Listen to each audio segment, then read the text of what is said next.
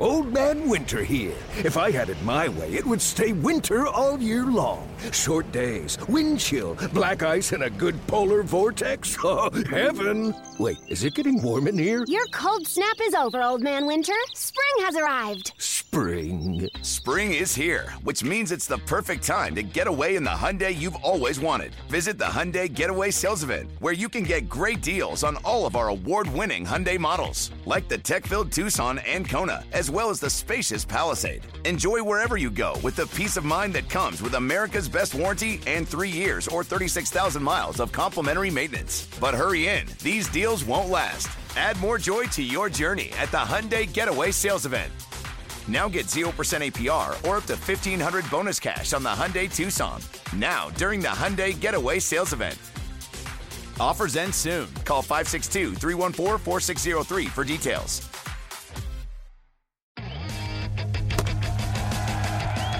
Hey, everybody, welcome to another edition of the MLB Pipeline Podcast. I'm Jason Ratliff here with Jim Callis and Jonathan Mayo. Spring training is winding down. Jim is still out there on the road somewhere. Jonathan is back home after his trip to, I don't know, where'd you go? Myrtle Beach, Well, yeah, I was talking about your spring training trip, but yeah. Arizona. Yeah, the post post spring training vacation. So, uh, and, the, and now Jim, I believe you are in Florida, I am. previously in Arizona. I was. So let's let's talk about that on on this episode of the MLB Pipeline podcast. Let's talk about some spring training. What you guys been seeing? Some prospects who have impressed in big league camp. We're gonna talk about guys who are not necessarily vying for big league spots, but yeah, are we going to talk about anyone? That's, yeah, I think we are. Uh, we talk about some. We're going to break it down into hitters and pitchers who are top 100 prospects, and hitters and pitchers who are not on the top 100 prospects list we are going to hear from Cubs number four prospect and 2022 first round pick Cade Horton, who took the time to talk to Jim. Um, and we are going to talk about some of the fastest prospects in baseball in the minor leagues. Uh, we've got a story coming out where we identify the fastest prospect in each organization. And we're going to wrap up by answering a question from the mailbag. All right, spring training. Jim, where where are you right now? I, always am like in to my. know where, where you guys are when I Yeah. talk. You don't have to. Oh, I know. you're You told me to- you're in. Uh, wait, West Palm, West Palm Beach. Correct. I was gonna say you're just saying that to pretend like you haven't installed tracking on my phone or something. So uh, like you I know you, where you you know where I am at all all times. times. But you're acting like you have to ask. Yes, I am in you're on to me. You're on to me. West me. Palm Beach. West but you Palm told me yesterday, so now I remember. Correct. I'm uh, I'm in West Palm Beach. I just spent the last two days at both Cardinals and then Marlins camp in Jupiter. And actually, my last two days, I will probably not leave West Palm Beach unless I venture far away for food because I'm going to Car- uh, Astros and Nationals camp the next two days, which is based in West Palm Beach. Yeah, you said you you found kind of a the sweet spot there where you could hit all the camps that you're you're visiting from from that one location. Yeah, this is the only location. I would say, John, like I've done it before. The, these are the five. You, nowhere else in Florida can you stay in one hotel, I think, and have less than an hour drive to five camps. So very fortunate. Not much driving. Yeah, you you kind of matched uh, Jonathan when he, he was in Arizona. If you're in if you're in Phoenix and hitting the various camps, you're you're pretty much guaranteed to be within an hour of of all of them, right? Yep. Yep, Yep. that's the beauty of Arizona. Um, okay, so let's uh, let's start talking about some prospects who have Im- impressed in big league camp. And um, if you're listening and and are not aware, we're doing spring training reports from every camp. Jim, Jonathan, and Sam have just about completed the circuit of visiting all 30 camps, and they are talking to um, player development people there and talking to prospects there and bringing you a bunch of goodness from all of those camps. Just about finished up, so you guys have seen just about everyone to this point, and I know you're you know paying attention to guys and game action as well. Um, so let's talk about first some top 100 prospects on the hitting side uh, who have impressed uh, to this point in spring training. Who's going to talk about Zac Veen here? That's me. Okay. Uh, Jim put his name next to his player, but then next to Zac Oh, Veen is, one- is just that- his team. That's to- that was totally my fault. I I put my name in other places, just trying to keep you on your toes. You were going to call the Something like. Rockies. we're going to pipe in the Rockies. You're going to pipe in the Rockies, and they're going to talk about Zac Veen here for a moment. That's right. Yeah, Or we're just going to start referring to Jonathan as Rocky, Rockies, Rockies Mayo. Tell us about Zac Veen. He's coming off a strong Arizona Fall League campaign and has carried that over into the spring. Yeah, I I I think it's sort of he, he's interesting because he is doing Zac Veen things and then also showing the things that he needs to work on. Uh, what he needs to work on is his approach. Uh, two walks, sixteen strikeouts. Uh, he's gotten a lot of playing time, forty-eight at bats. Uh, you know, uh, some injuries in the Rockies outfield have given him the opportunity uh, to play a lot more to the point where there was uh, even back to when I was there, which was the very beginning of March, there was a little bit of buzz or noise that like maybe he'd sneak onto the opening day roster just until someone was ready. Now that's a bit rich for me, especially given that he uh, didn't really set the world on fire in the minor leagues last year, especially once he got up to Double A. And but what he has done is continue to steal bases, uh, eight steals in nine tries, and he's hit. I mean, he's hit 271.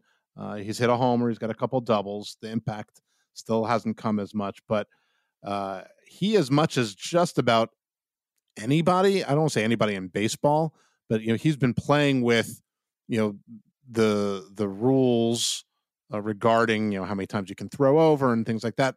You know, for a while, he likes to run. He's not a burner. He's not. We're going to talk about you know fastest prospects. He's not one of the fastest prospects.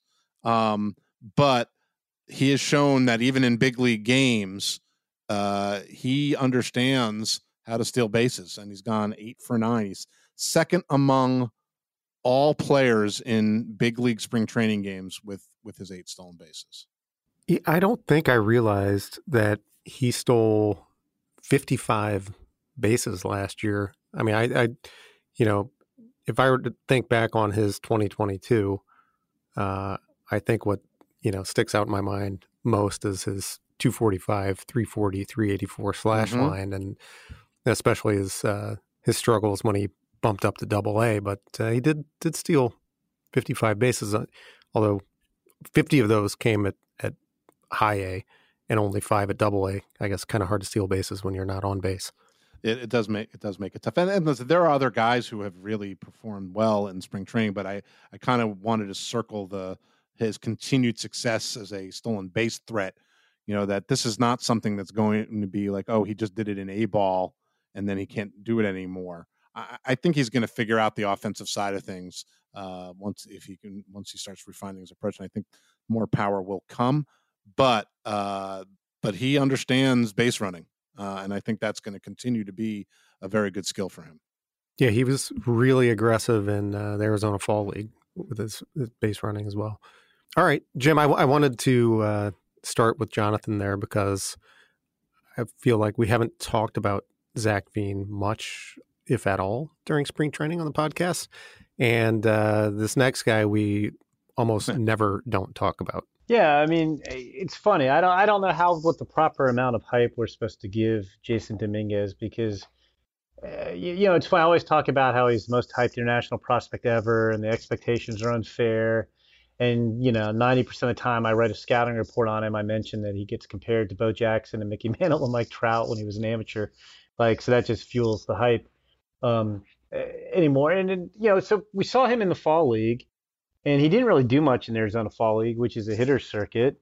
Um, and I'd kind of wrapped my head around like, okay, you know, he, you know, he's we call him the Martian because he's got these otherworldly tools, and they're but they're good tools. They're not unbelievable tools, and that maybe he's more of a solid across the board guy than a star. And, and again, I'm not going to say that just because he, you know, played great in 25 plate appearances in big league camp as a 20 year old means that we need to start comparing him to Mickey Mantle again. But man, what a great spring for Jasson Dominguez. You know, he hit 455, four home runs, um, walked as much as he struck out, made a lot of con- you know, contact, um, and really impressed the Yankees. I mean, Aaron Boone, I think the, the quote that that he told reporters when he sent him down was that he didn't expect that he'd be sending Jasson Dominguez down too many more times. And you know, I don't think it's out of the question we could see him in New York at some point this year, even though he just turned 20. Um, he had a real solid year last year as a teenager, 16 homers, 37 steals, got to got to double A. Um, and you know, again, I don't know this guy's going to be the greatest player of all time, that type of hype. But I mean, he could be a guy who hits 270 with with 25 to 30 homers per season. And uh, you know, I, I think he really. I, it felt like Jonathan when we saw him in the fall league, and you talked to scouts about him, especially scouts who hadn't seen him before. It was kind of like you know, and, and he didn't really do much out there. It was kind of like, okay, you know, he's interesting, but I don't know what all the hype was really about. And Right. he's looked great this spring. Are we going to need to adjust uh, his ETA, Jim? We have him listed as 2024. What, what's your what's your over under on when we see him? Your best guess? Well, I'd still go with 2020. I, I still think 2024 makes the most sense because he's barely played Double A. But I but I I don't think September. 2023.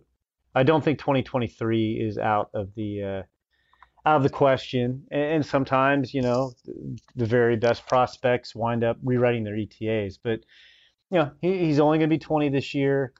And so I'll, I'll still stick with 2024. Do not adjust his ETA. Leave it alone. Do not adjust. Do not adjust. I, mean, he's I- he, his double A experience to this point consists of him going two for 19. So he still has a couple levels to conquer in the minors. No, I, I I think that's right. I think he's the kind of guy who uh, he you know could very easily like things click, and he's up second half of this year or September. So so I you know it's not that September call ups are as much you know, are nearly the same as as they used to be. So maybe not, but uh, I could see him starting to knock on the door at the end of this year.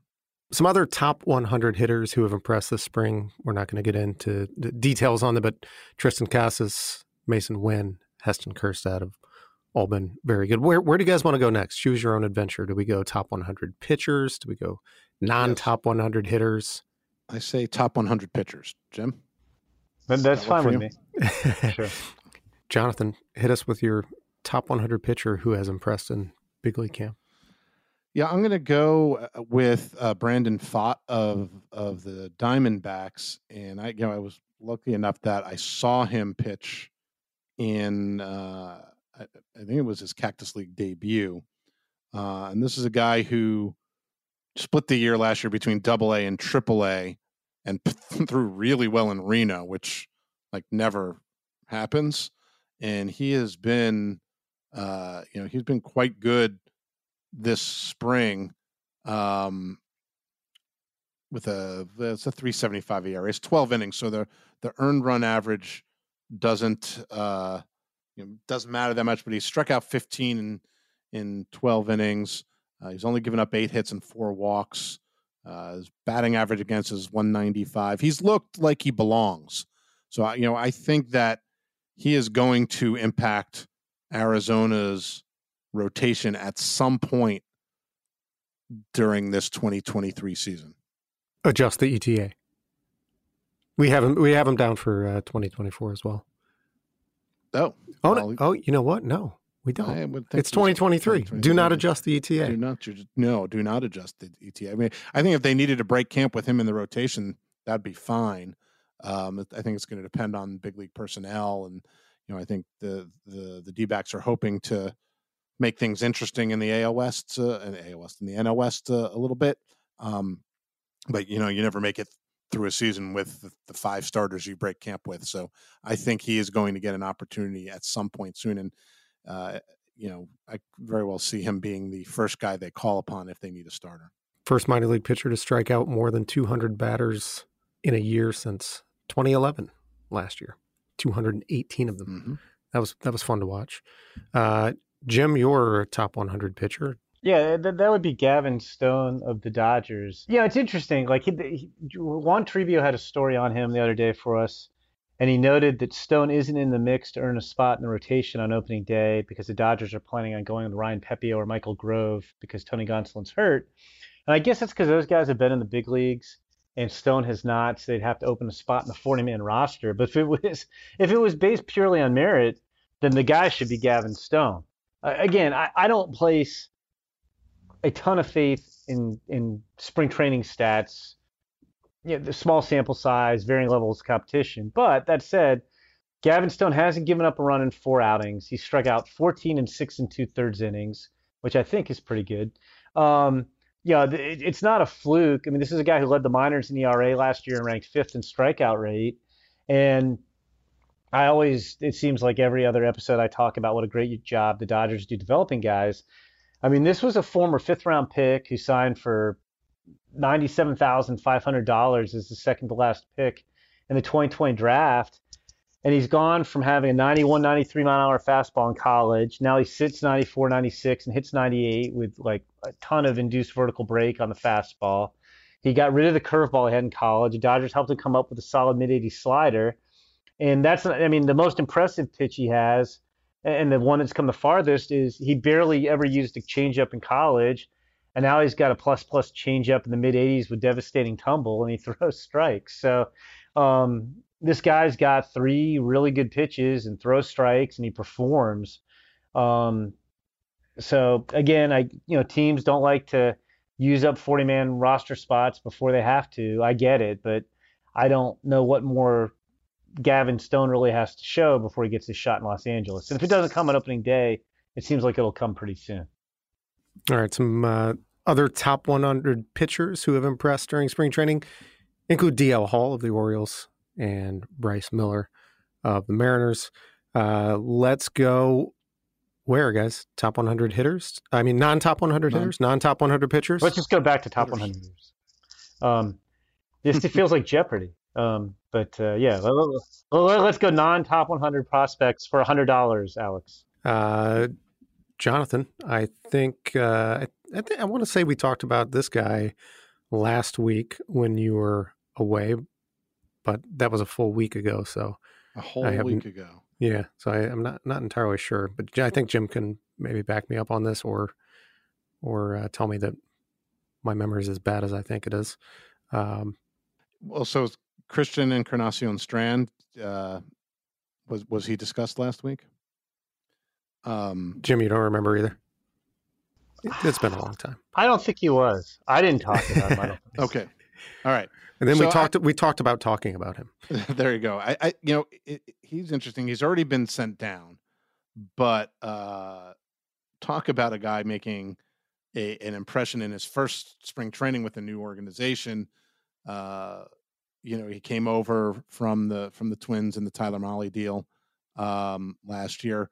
Uh, hit really well after the trade. A lot of times, the guy gets traded and he comes over and, and he struggles just because you know new surroundings and and uh, you know he continued to to hit well last year. He had a huge year, 32 homers, 114 runs batted in, and the Reds have been really impressed with a, a, a better feel to hit than they thought.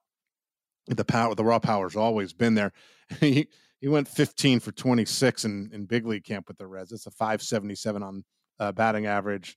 Uh, he had an OPS over 1700. He hit four homers and drove in 13 runs uh, in over 12 games. And the reason why I you know it was worth bringing him up, even though he's been sent down, you know, because the Reds, you know, right now Spencer Steer is going to be their third baseman in all likelihood, unless they go with one, one you know one of these uh, minor league invitees uh, who are really more of a utility type. Steer struggled uh, defensively. Now the thing with Encarnacion Strand is I don't know that you know he could play third long term. And one of the reasons they sent him down was for him to get more reps at first, uh, where he's not going to play in Cincinnati while Joey Votto is still active.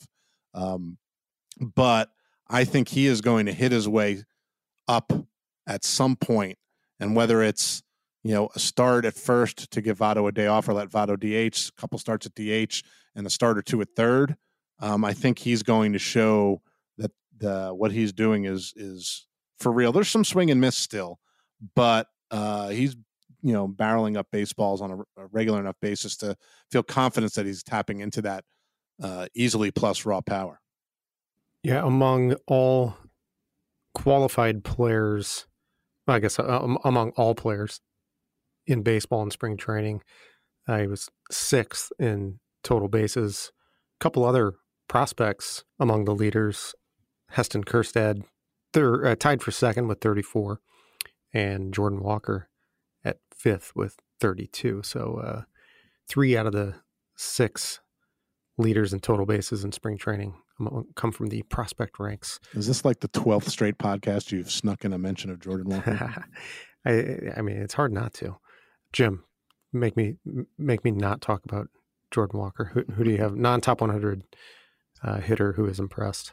Yeah, and he's impressed as not just a hitter, but as a defender, and that would be Casey Schmitt of the Giants. He's been the all defense third baseman on our uh, our all defense team the last couple of years. And what's interesting about him defensively is last year when Marco Luciano was hurt, they needed him to play shortstop, and he looked really good at shortstop as well. Um, and the reason I bring that up is that Brandon Crawford is having knee problems again, and the Giants are looking at guys like Thairo Estrada who can play short, Brett Wisely and Isan Diaz who are probably stretched at short, and they've been working Casey Schmitt out at, at shortstop at well in big league camp, and he's looked good there.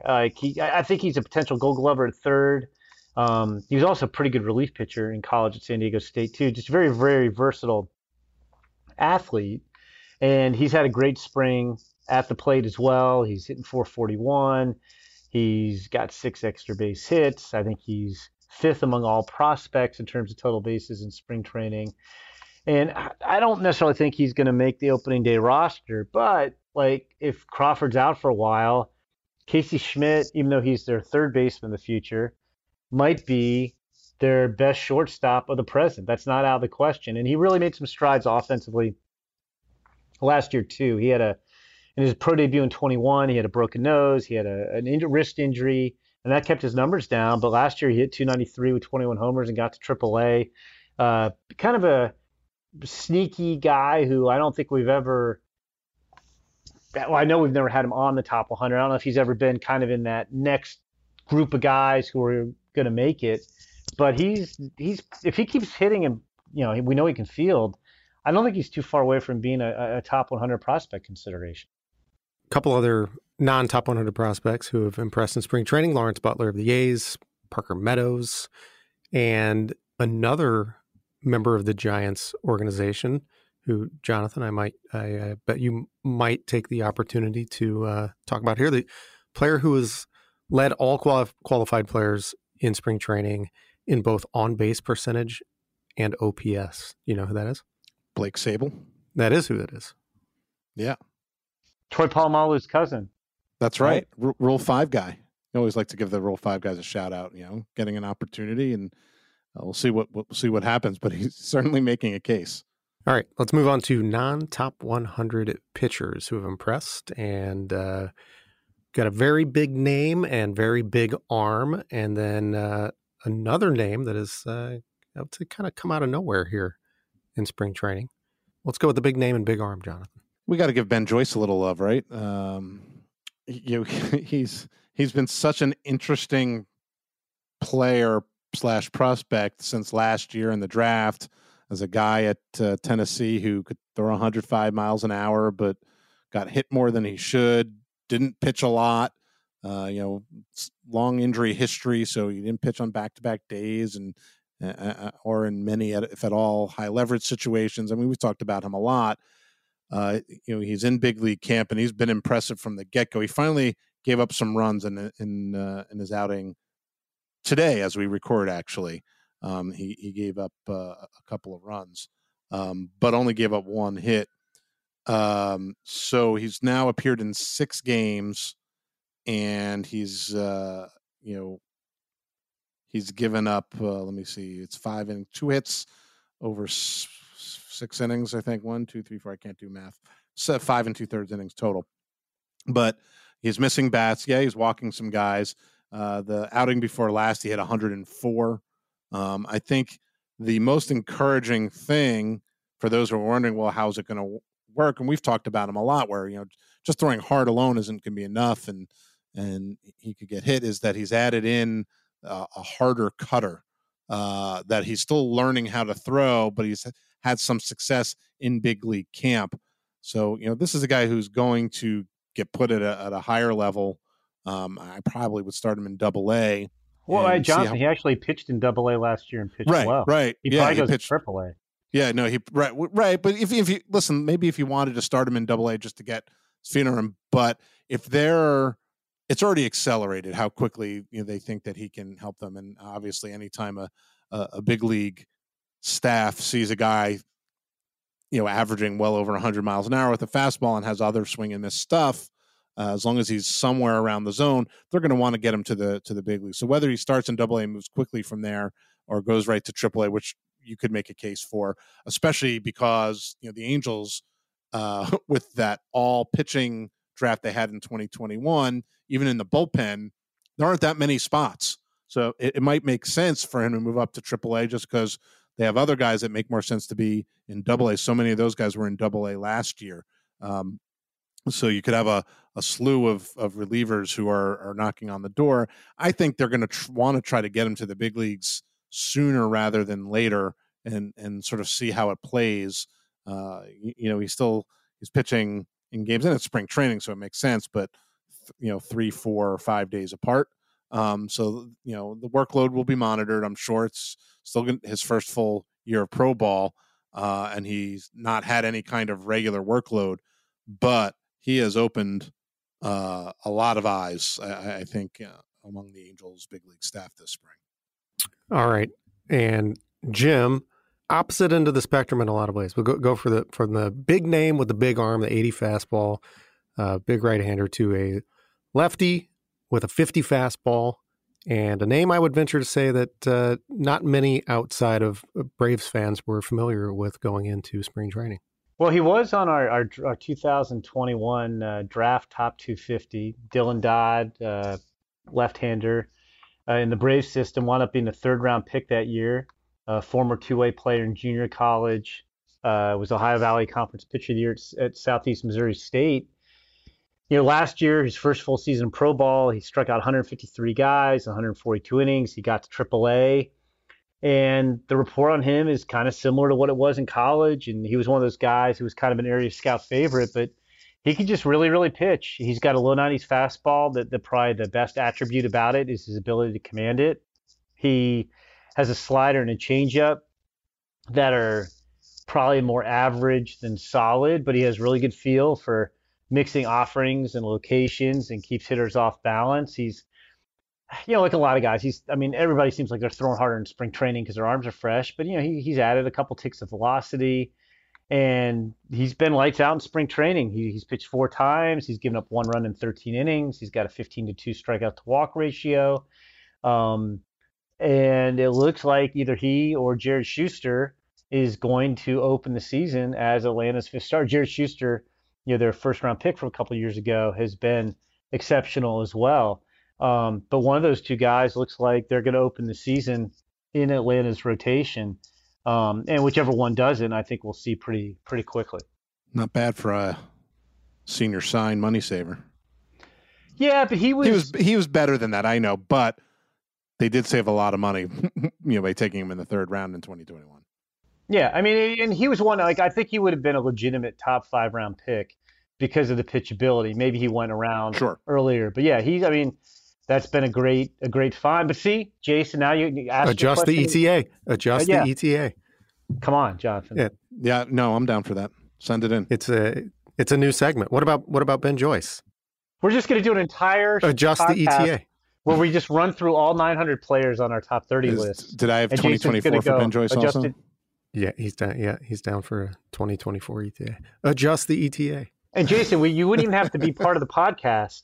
You could we could just record you saying adjust ETA, adjust ETA each time, and then we could just go through them. I So think that's going to be the title of this uh, this episode, though. the next time Jason's on vacation, that'll be our podcast. That will unseat. Uh, what was it?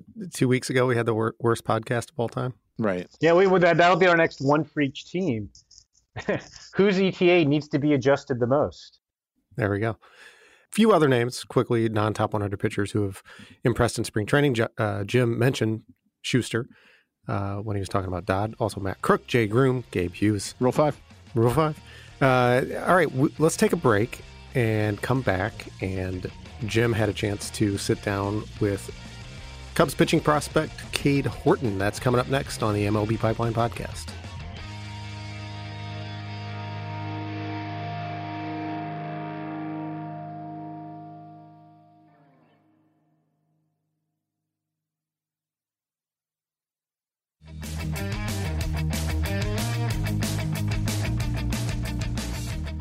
Jim Callis here, MLB Pipeline with Cade Horton, the Chicago Cubs. Kate, thanks for uh, thanks for doing this interview with Thank us. you for having me.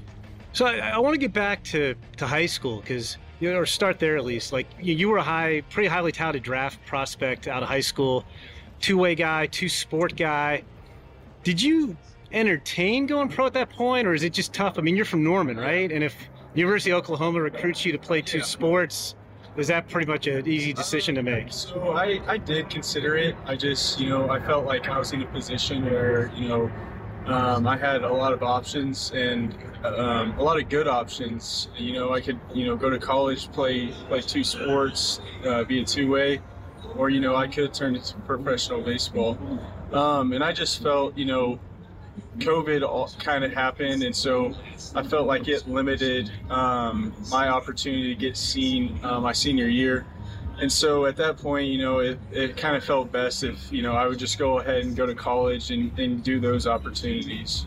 Did you see yourself when you went to college? Did you see yourself as more of a hitter than a pitcher, or did you see yourself as pretty equal in both? I, Um, I remember I- seeing you at a PDP league. I felt, I felt like as a pitcher, I felt like um, I saw myself as both. Really, I feel like at a at a certain point the game would have you know chose for me, and it ultimately did.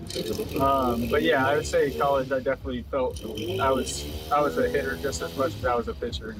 Now, How hectic was it when you first got to college between not just playing, trying to be a two-way guy, but also playing football? Yeah, I feel like you know that that coaching staff um, at OU they did a great job of you know handling my load. You know when I when I needed a day off, you know I could take a day off, and so I felt you know they they did a really good job of having a plan in place for you know me to stay healthy and all that. So did you redshirt your freshman year in football, or So what ended up happening is um, I, I played football for till September, and then I kind of you know looked at myself in the mirror and I was like, you know, I could go to base. I, it, it, what really happened is the draft got pushed up um, to my sophomore year, so I became a sophomore sophomore eligible um, in baseball, and so I was like, you know, I could I could quit right now and go get a whole fall in with Skip, or I could you know wait it out and you know be be behind the ball um, going into my freshman uh, year as in, in baseball, and so. I ultimately made the decision to just go ahead and quit and you know get get the ball rolling with with baseball and, and skip. And so yeah so did you did watching Kyler Murray play into that at all? Because that kind of is what happened to him after he transferred. um I mean, he ultimately got drafted pretty yeah. high, but I would no I wouldn't say he had really any anything to do with it I felt like it was more of a personal decision um, so yeah and then did you get hurt? Was it January right yeah, before the season? I got hurt um, in the the end of January and yeah and then had surgery February 3rd um, yeah so I mean, eh, what's that like? Because I remember talking to scouts, like, like you know, so I do a lot of draft stuff, and Oklahoma's one of my states. And you weren't eligible, so I don't usually talk about Right. freshmen. But scouts are like, man, Cade Horton looks really good in fall practice. Like he's going to be a guy. And then you get hurt, like literally two weeks before the season starts. How tough was that? Yeah, it was really tough. You know, I I felt like it it happened for a reason though. I felt like I learned um, a lot about myself and you know about the game. Um, I felt like I really fell in love with the game, um, and, and you know. Being somebody that has always played, you know, getting to see it from a new perspective, and, and it taught me how to be a better teammate. Um, and, and I think it it all worked out in the end, but it, it was really tough. Um, but I think you know, where when you experience you know stuff like that, it, you you come out stronger from it. Is the rehab any different for a two-way guy? I mean, obviously, I mean, you use your arm. No, um, it, it was it was the same. Um, I, I, I, I, I think it was pretty much all the same, except you know I started hitting um, a little shortly after I threw, but it, it ultimately was the you know same recovery. So going into last year, I know you started the year playing third base for Sooners, and I don't think you started pitching until kind of the end of March. Yeah. Was that the plan, or like? what- Yeah, yeah. I think you know going in, um, they wanted me to start off as a position player and let me you know continue to throw bullpens and stuff. And then Skip wanted to um, kind of continue that role and then start adding in some pitching. And then once that, you know, happened, then we kind of, you know, started progressing to just a pitcher. So I know the regular season. I mean, I feel like I've written this a million times when I've written about your rise Yeah. to first round pick. I think your ERA was like 7.94 or something Yeah. during the regular season.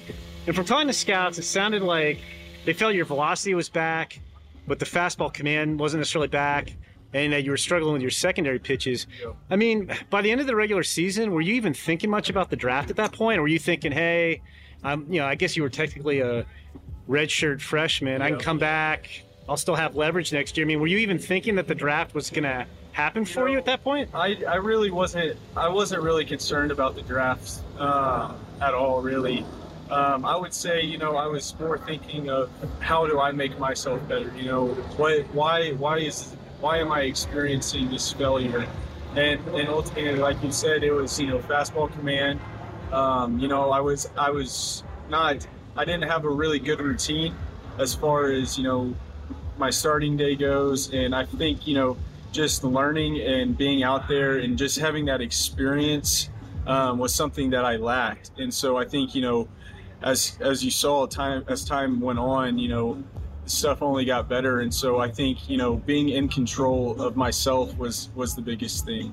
And then, I mean, I don't know if it's been oversimplified, but like the, the, the legend has it, you're going to Big 12 tournament and you're working on a cutter, and the cutter didn't take, Yeah. but all of a sudden you discovered this slider grip, and then the slider was like a beast in the whole postseason. Is that is that what happened? is it that so simple? We went, yeah, we went down to Arlington. Uh, I was throwing a bullpen after Texas, the Texas Tech weekend, and I was talking to Skip about you know learning a slider or learning a cutter to get guys off the you know the fastball and curveball, and so I started throwing. Um, it, it was backing up on me and stuff, and so Ben Abrams saw me.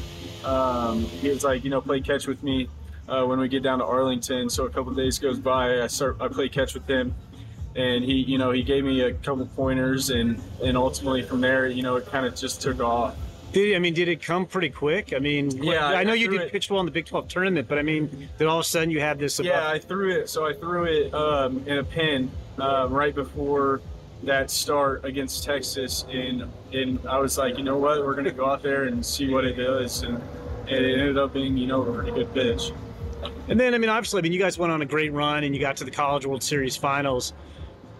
So, I mean, obviously, your draft stock rose considerably. Like, you knew the draft was going to happen at that point. Did you have much inkling that you were going to possibly go as high as you did to the Cubs or the Um, Rockies? You or- know, the the draft is really weird because you you really don't know until you know, and so you know it wasn't. I I felt like I was in a position to you know I could. I could I could take the money or you know I could go back to college. So again, I was in a really good situation and I felt, you know, if it happens, it happens and if not, you know, I'll go back and, and do my thing. when did you find out it was going to be the Cubs? Did you know before the pick or did you find out pretty Um, much? yeah, I found out right before the pick. Yeah. So, were you, uh, who'd you root for growing up? Um, I honestly really didn't root. I didn't have a team. You know, being from Oklahoma, we don't have a team.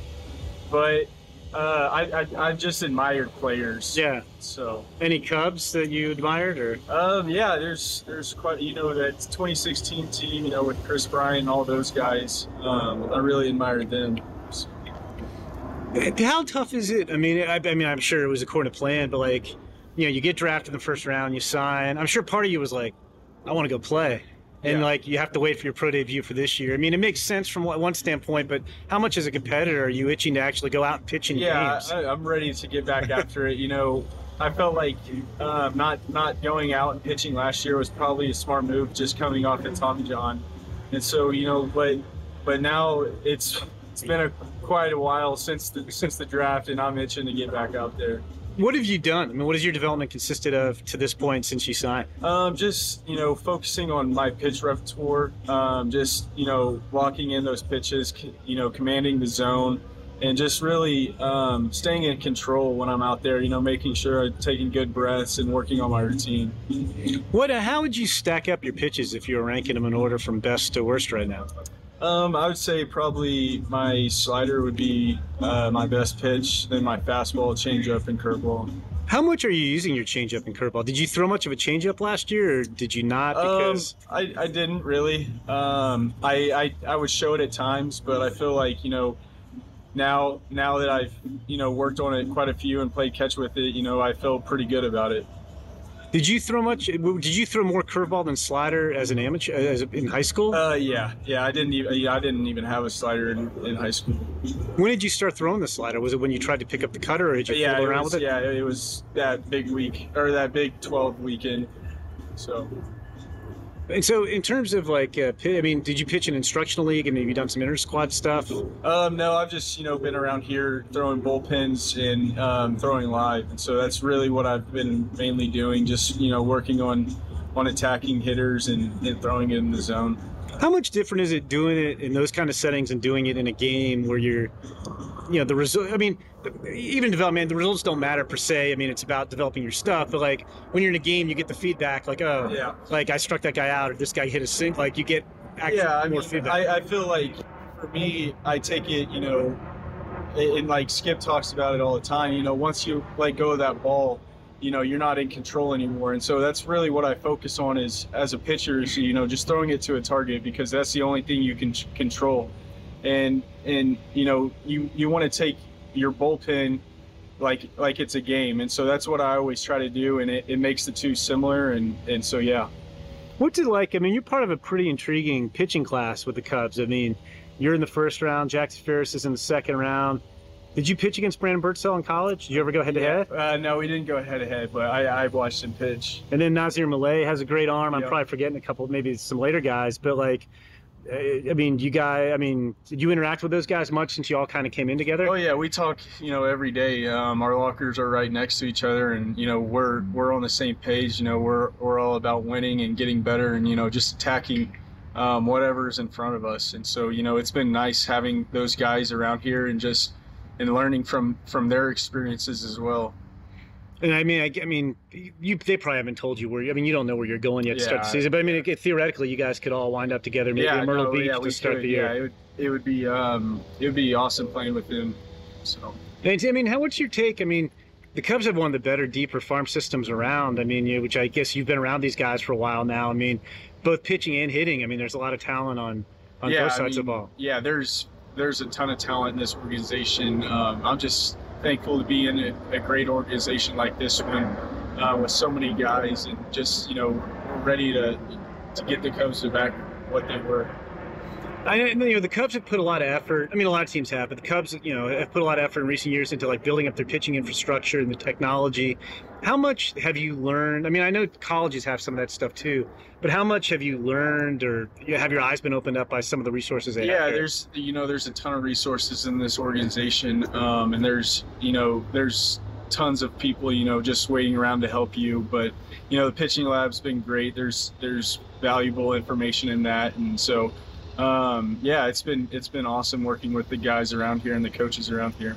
Hey, but how much does that help, like the pitching lab, when you're like trying to refine your curveball or develop your changeup to be able to, you know, look at the way like I, mean, I'm, I know I'm probably oversimplifying, but like the way the ball comes off your fingers, or no hey, yeah, the, it- the ball really moved well here. What did I do that time? And you can yeah it's very valuable. I mean you know there's there's very fast feedback and it's it's good to get in there and and uh, get to work But anything else you're looking at, you know, besides pitch development that you're looking to work on this year? Or? Um, no, I think just refining my pitches and you know just just getting them to where you know everything's I can throw everything in any count and and just you know just really attacking hitters is all I'm really focused on. Yeah, 'cause, I mean, I guess with the way the fastball and, the slider were working down the stretch, especially when you're in the tournament and you're trying to get the college, you know, you're in Omaha, Right. and you know you can get guys out with two pitches. You're going to throw two pitches. Right, You're not yeah. going to be like, hey, let's see how the changeup's working today. Like, Right. I mean, yeah. I, like you said, no situation. you just got to go with what you have. And um, you know, I feel like this offseason's been really good for my development, and I'm continuing and just continuing to you know um, go off of that. And so I'm I'm ready for the season. I'm ready to do that. okay, well, thanks a lot, Cade. I Yeah, appreciate it. thank you. All right. Thanks very much to Cade Horton for joining us here on the MLB Pipeline podcast. Jim sitting down to talk with him. And Jim, maybe posting the first ever video of Cade Horton uh, with the Cubs and uh, Seen in the wild. yeah, yeah, the uh, footage of the Loch Ness monster. Were, were you guys shocked that I interviewed Cade Horton in Cubs camp? Yeah, couldn't believe it. Maybe the least surprising thing that's ever happened in all of our years together. But uh, you say C- Cubs fans uh, were worked into a frenzy by your your video, huh? Yeah, they. It's like I don't know the last time I tweeted something out and got that much uh, that, that much reaction. I, 'cause, you know, I, I guess it makes sense because after the College World Series, and he was coming off Tommy John the year before. They shut him down, and I, I don't know if it was the first video ever tweeted of Cade Horton, but I even got a couple of reactions from people saying, "Oh, he does exist," and people were. And he, I think the first pitch in the video, he threw like a really nasty curveball, and people got very excited. All right. So thanks for Cade for uh, thanks to Cade for joining us. When we return after this break, we are going to talk about some of the fastest prospects in the minor leagues, and we're going to answer a question from the mailbag that's coming up next on the MLB Pipeline Podcast.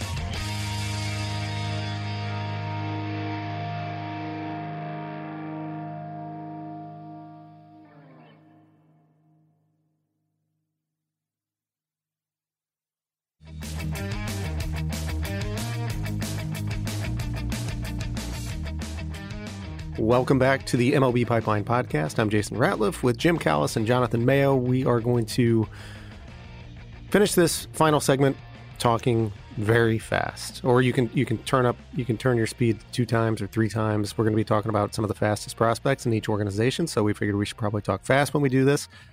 Was it Jim or Jonathan? Which one of you guys was really good at recording the uh That was me. that was you? Yeah. Yeah. Yeah, well, we had to record the what what what was that? Uh the disclaimer uh, language at the end of uh, some promo spot. Yeah, yeah. Yeah, so, that was uh, impressive. uh, uh, thank you. I, I 80 saved, grade uh, 80 grade speed. I saved people some time so they didn't have to speed up the recording at all, so they could just run at regular speed because I can talk really fast. Uh, so we have a story coming up on the fastest prospect in each organization. This is one where we do a lot of these stories where we're kind of doing a series now where we identify the uh, best power hitter in each power hitting prospect in each organization, best hitting prospect, best fastball, best off speed pitch. Would you say that the that this one where we identify the fastest prospect in each organization has the sort of least correlation between the player's overall grade and the grade that we're focusing on. Yeah, I, I think I think it, that's fair. I think it's probably one of the more difficult lists we put together because a lot of the categories, whether it's hitting or power or fastball or you know what have you, if you're really good in those areas, you're automatically going to be on the top 30 list. And I know Jonathan, this is one where if my te- the 10 teams I do when we do these stories, there was one I knew the answer, and there were the other nine teams. I was like, I got to check with the club to make sure I'm not missing a guy. Um, it, it it it's it takes more work to put together, and like you said, Jason, it doesn't always correlate. Just because you can run really fast doesn't necessarily mean that the speed alone is going to make you a top prospect. Agree with Jim. And I, I guess we don't know yet because we don't have Sam's picks about the total number of top 100 prospects that would. We do have Sam's picks. They came in while Oh, you we do were have- podcasting. Oh wow! Uh, so That was fast. See what I did there? Uh huh. Oh wow. What's our total number of top 100 prospects? Sam has two. Two of his guys are top 100 prospects. Okay, and then you guys you guys have one each. Is that? Uh, do I have one? yeah, I don't think Jim has any. I have one. Yeah, I have zero. Oh, I see. Okay, but you're gonna you're gonna. Okay.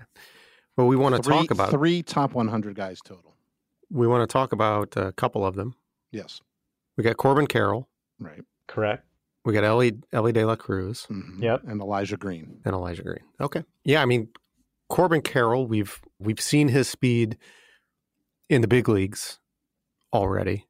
Uh, at the end of last year, we've seen it in spring training this year.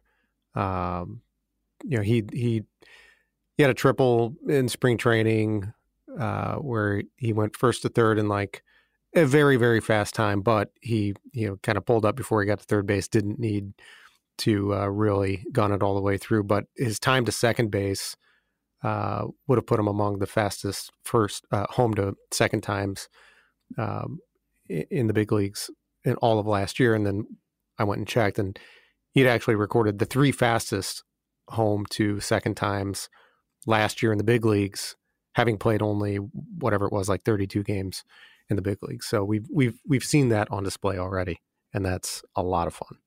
Yeah, and he, I mean, also Jason, he had the highest average sprint speed at 30.7 feet per second of any big leaguer last year. He was number one. He also had the second best home to first time he got from the left side in 4.05 seconds. And I, I think what excites me the most about him as a prospect, you know, he's number two on the top 100 prospects list behind Gunnar Henderson, is that like when he came out of college, uh, high school, we knew he could hit, we knew he could run, we knew the speed was going to translate into you know quality center field defense, but he's you know I don't know if transformed is the right word, but he's he's gotten stronger, he's matured physically, and before I think coming out of high school, you looked at him, okay, this guy's going to hit. I'm not sure how much power there's really going to be. Well, now he looks like a 20 to 25 home run guy because he, he's gotten a lot stronger. So, you know, yes, he can run and it helps him in all as in, in many aspects of the game but he's also enhanced the other areas of his game as well, which is why he's one of the best prospects in baseball. Yeah, I mean, looking through the the list of players uh, who are ranked on a team top thirty prospect list, who have a, a run grade of seventy or higher, Carroll is is one of only a handful that have a power grade of fifty five or higher, and uh, also has the the hit tool of of sixty five. And Jonathan, your guy, that you want to talk about uh, is another one of those players who has the power to go with the speed, has the 60 power grade with a 70 run, and that that can only be said of uh, him, Jackson Chourio, and the aforementioned Elijah Green and Drew Jones. Did I miss Drew Jones? Yeah, but he hasn't played a game of baseball yet, so it's understandable. Still counts. He's got the grades. Yeah, he does have the grades. Um, yeah, I mean, any chance I have to talk about Elly De, De La Cruz, uh, I'm gonna gonna take. And you know, it was sort of interesting. Obviously, you know, he can he can run. Uh, you know, last year he stole 47 bases and 53 tries, and even once it got up to Double A, where supposedly it'd be harder, he went 19 for 21. Um, the power is legit. You know, he 28 homers. Uh, just needs to you know work on the approach a little tiny bit, and I think he's going to be ready. What was kind of interesting on this one is while I knew that he was the fastest guy among the Reds' top prospects, I wanted to check in with the Reds because last year when we did this, uh, it, they were one of the teams where I had a, an unranked player uh, listed as their fastest player, and I'm like, I just want to make sure, you know, because uh, I have Elly De La Cruz as a 70 runner, and so I checked in with a couple of people and it was instantaneous. They were like, "No, Elly De La Cruz is the fastest guy." So maybe I'm a little light with the 70, um, but uh, clearly, uh, not only is he the fastest guy in the organization, but it's usable. And I think that's the other thing, you know, with with Corbin Carroll and the ability to impact the baseball is then doubles become triples. Um, as these guys get stronger, sometimes they get faster. Uh, you know, I think that's what's uh, what's happening with some of these guys. So, of all the ranked prospects on a top 30 prospects list, uh, there are seven of them who have an 80 run grade. The others, uh, in addition to Corbin Carroll, and we mentioned, uh, no, we haven't mentioned any of the other ones. We have Jordan Adams, uh, Angels number 30 prospect, Garrett Mitchell, Brewers number four prospect, Esteury Ruiz, uh, A's number six prospect, Victor Scott II, Cardinals number 28 prospect, Chandler Simpson, Rays number 18 prospect, and Dasan Brown, uh, Blue Jays number 15 prospect. So these are the guys that can really, really fly. Um, who do you guys want to focus on here? Well, to me, the most fascinating guy out of all those is, is Chandler Simpson, who's an infielder that the Rays took in the second round of last year's draft. And throughout the spring when he was at Georgia Tech, I had numerous scouts.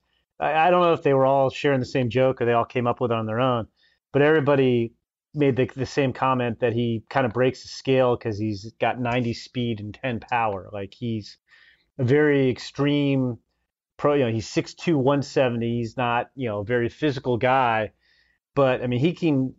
I've seen him like just on synergy get from home plate. He's left-handed hitter at first base in less than 3.8 seconds on a full swing, which is unheard of. Um, he beats out routine ground balls for singles. He can really steal. And what's kind of interesting about him too, he's a great contact hitter. He only struck out 16 times in 47 games last year. He hit 434 um, or 433 at Georgia Tech to lead NCAA Division One in hitting. He uh, with wood bats the previous summer, he hit 378 in the Northwoods League, stole 55 date bases, and only struck out 10 times in 51 games, and only played briefly in pro ball, but it was kind of more the same. He played eight games in in the Florida Complex League, and obviously he's advanced for that. But he hit 370 with eight steals in eight games, and only struck out four times. So it's an extreme offensive profile. It's all batting average. It's no power, but he makes a ton of contact. He gets on base, and I mean he's. I mean the 90 runner part, the 90 run 10 power is legit. I mean he's hit one home run in three years of college and college summer leagues. Um, so I, I, think we need to adjust his grades. We can just overrule Sam is on the podcast, and I think we should just break the scale and give him 90 speed and 10 power. Adjust the grades. adjust the ETA. That, that'll be a, a, whole series. Like we'll, you know, we'll we'll adjust ETA. Find something to adjust. And then the next issue, next episode of the podcast will be adjust the hit tools, then adjust the power tools. So that that, that takes care of like if we adjust overall grades and do hitters and pitchers separately, that's like 13 podcasts we have taken care of right there. Thrilling, scintillating content right there. 60 hit tool though with uh with the 80 with the 80 speed. I I bet we have not seen that often. No, and then throw in the 20. I mean, but I mean, again, it's not just based on stats, but in college, in three years of college, he transferred from UAB. He hit 355 and he struck out 37 times in 115 games. Um, he hit 394 in wood bat summer leagues and struck out 19 times in 85 games. I mean, he, his contact hitting ability is tremendous. Um, yeah, the, the question always is with guys like that, although his speed is so great that if you put him on first, he's going to steal second. But you, you know, when he gets to upper level, uh, the upper levels of the minors, are guys going to figuratively knock the bat out of his hands? And if they fall behind the count, are they are they really going to fear challenging him because he doesn't drive the ball very much? I mean, he he only he hit his one home run of his college career at Georgia Tech last year, but with his speed, he still only had 12 extra base hits in 47 games, and he he's hit 433 and he slugged 517. Um, that's not a lot of isolated power there, but like he just fascinates me because I don't think you're going to see his speed's unique. His contact hitting ability is, is is really really good, and he's got almost no power. I mean, it's it's extre- three extreme grades right there. All right, Jonathan, uh, give us give us some more 80 grade flyers. Yeah, I, th- I think the guy that is the most interesting to me of the, of the remaining is Esteury Ruiz. Now with the A's, he got traded twice in 2022. Um, I think he ran from one organization to the next, so that saved some time. But uh, you know, he he started uh, with the Padres. Then I'm sorry, he he's moved around a lot. I'm sorry, I've, I've lost track of where he's gone. He but, went to Milwaukee. Uh, he went to Milwaukee in the Josh Hader trade at the deadline. Um, and then in the three-team deal that sent Sean Murphy to the Braves, I was looking at the at the transaction. I that's what threw me off because I'm like, wait, the Braves, and I forgot it was a three-team trade. He ended up with the A's. Now this is the guy who led the minor leagues in, with 85 stolen bases last year. Um, and the the the thing that makes him a little more interesting is that uh, he started to figure some things out offensively last year. Now we'll have to wait and see how legitimate that is, but his chase rate went way down. He was making better decisions. His approach improved. wasn't striking out as much. He was drawing more walks. He tapped into uh, a lot more power. You know, we'll, we'll have to see. You know, El Paso is a good place to hit, um, but he wasn't there for that long. He hit in in Nashville, um, which is not necessarily a a power paradise, and he and he hit for power in in San Antonio. Um, so I, I think that you know if those adjustments offensively are for real, he has a chance to be a much more interesting player than strictly a speed guy. I mean, he hit he had a 973 ops in the minors last year. Now he didn't do anything in some brief cups of coffee in the in the big leagues last year, uh, but I, he's going to get an opportunity to show what he can do in the big leagues with Oakland, um, and see what kind of return on that trade uh, that they they got there. And I have a little bit more confidence in him and his ability to be some kind of big league player than some of the other other sort of lower ranked 80 speed guys. All right, keep your eyes out for our story on the fastest prospect in each organization. That'll be up at the end of this week. We're recording this on Tuesday. That'll be up in a few days. Um, let's wrap up with a question from the mailbag. This comes from Brother Louie at Say Hey Willie on Twitter. Brother Louie asks, Who has the biggest impact this year? Tovar, Casas, Jung, or Baty? So I've got to ask you guys a question. What are the odds that this is not fantasy baseball related? well, considering I got, you know, I, I, put out the call for questions for this and for, you know, for uh, our inbox and got several fantasy baseball and then, di- you know, and then some dynasty questions, which are, you know, a little deeper dive.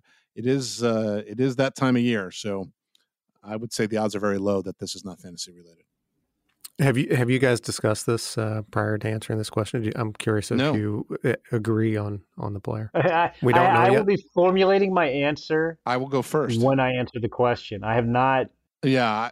So I think the first thing, and and Jim, you asking that question kind of does change a little bit. I, I, it depends on how you define impact, right? If we're talking about fantasy baseball, that's different as opposed to impact on the field for a team and helping to win games. And I'm going to answer it that way, not the fantasy baseball way. Hopefully, it doesn't disappoint. Uh, say, hey, Willie, too much. Uh, but I'm going to, uh, for that reason, I'd pick Ezequiel Tovar because of his uh, of his defensive ability. He's he's going to be playing shortstop every day. The the other guys they list all have a chance to play regularly, obviously, but I think because of the premium position, uh, add in the fact that you know Brendan Rodgers is hurt, and so they really need something to stabilize things up the middle or in the infield in general. And things are a bit of a of a mess there for uh, for the Rockies. He's going to play all the time, and he's going to play above average plus defense. The offense, I don't want to say it's gravy because you know you, you have to hit these days. You can't have a guy who doesn't hit at all at shortstop. But I think the bat is going to come, even though he doesn't hit a ton this spring as long as they keep telling the Rockies, keep telling him, don't worry about the offense, just let that be what it's going to be. Do what you do defensively, be a leader on the field. I think he is going to have the biggest impact as a result of that. Yeah, you know, it, it's interesting. I agree with like, you know, he's got a big opportunity there. I guess I look at this if I'm trying to line these guys up, I would look at it as a combination of opportunity because I think three of these guys are going to play every day. Right. And and Brett Baty's not necessarily. He's got the he's got more people in front of him. And then how ready the guys are, how advanced they are as hitters. And while I like Tovar, I'm more confident that Casas and Jung will hit and hold on to their jobs. While I think there's a greater chance, I'm not saying he's he he won't hit, but there's a greater chance that Tovar, as young as he is, he's a little more aggressive than those guys, that he would be perhaps more apt to struggle at the plate.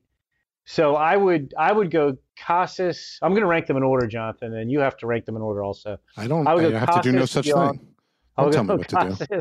Jung, Tovar, Baty, and and I I mean I love loved Brett Baty going back to his draft, yep. but um, I just think he's got like he's had a great spring too. I just think he has more roadblocks, so that will lessen his impact compared to the other guys. Brother Louis, just take Jung. He, he's interested in fantasy impact, and you guys are answering it the other way uh, around. Uh, well, you know he wants to know about the fantasy impact. Take Jung and and be done with it. Why Jung over Casas? Positional value, but if yeah. we're talking fantasy impact, Tovar is a shortstop and he steals bases. So I think it becomes more muddled. All right. Mm-hmm. All right. Brother Louis, thank you very much for that question. Brother Cade Horton, thank you for uh, taking the time to talk to us on the podcast. And uh, to all the brothers and sisters out there, thank you for listening. That's going to do it for this week's episode of the MLB Pipeline Podcast. Don't forget to subscribe on Apple Podcast, Spotify, or wherever you get your podcasts so you don't miss an episode. If you're enjoying the show or have any suggestions, leave us a rating and a review. Thanks for listening, everybody. See you next week.